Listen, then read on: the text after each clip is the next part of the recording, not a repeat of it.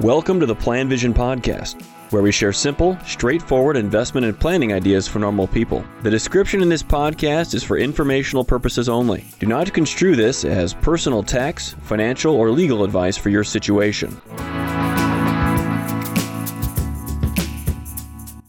Hello, Mark Sorrell with the PlanVision Podcast, and I'm going to discuss whether or not you can make a mistake using target date funds. I, interestingly enough, received uh, an email from a client a while back, and it was about an article where they were discussing discussing uh, how people were using uh, target date funds incorrectly. That that was the gist of the article, and it was because people were using multiple target date funds. A conclusion or a conclusion that you could reach um, when you look at a portfolio where there's multiple TDFs is that people simply don't know how to use these things. Or they may not really understand how a target date fund works. Or they may just have, might have been picking them in a way that they felt like made sense, even though maybe it didn't make sense. That's a possibility, though. Maybe that was their rationale for doing it. Well, this makes sense to me. There's a bunch of choices here. I'll just pick all of them some comments about the target date funds, and I'm going to use Vanguard funds as an example. And I'm a I'm a, a big supporter of Vanguard uh, and Vanguard target date funds, and I use a 2045 for all of my investments.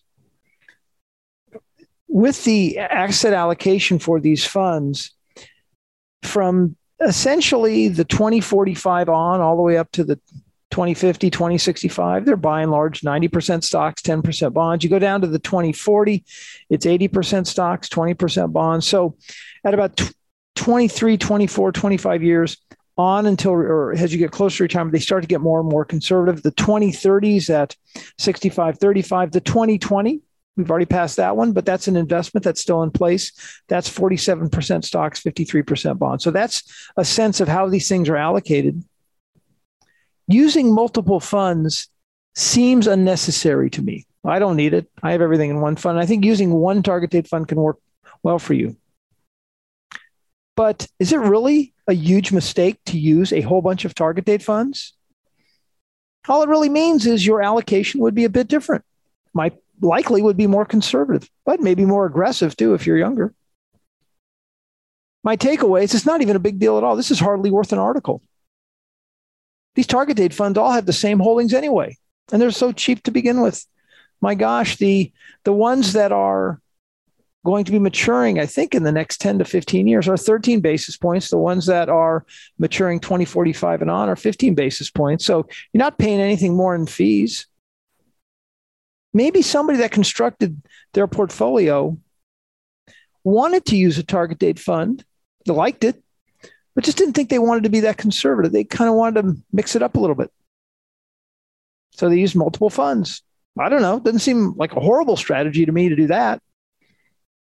You know what you're getting. In fact, Paul Merriman, who's a very well respected voice in the financial services industry and certainly amongst indexers, he's got a great portfolio recommendation for using small cap value and a target date fund. Very simple mix using his approach, which promotes more of small cap value stocks. This person that's doing that one, making a big mistake. So, my takeaway from that article and how you structure a portfolio, particularly using target date funds, this is hardly a major investing mistake. And I tell you, if, if it's if this is the biggest mistake that you're making, you're still going to be in great shape anyway, and you still have a great plan. So use as many as you want. I'd keep it simple and just use one. But uh, using a lot of target date funds is not a bad way to invest at all. Thank you for listening to the PlanVision Podcast. Let us know if you have any questions or comments on the topics covered.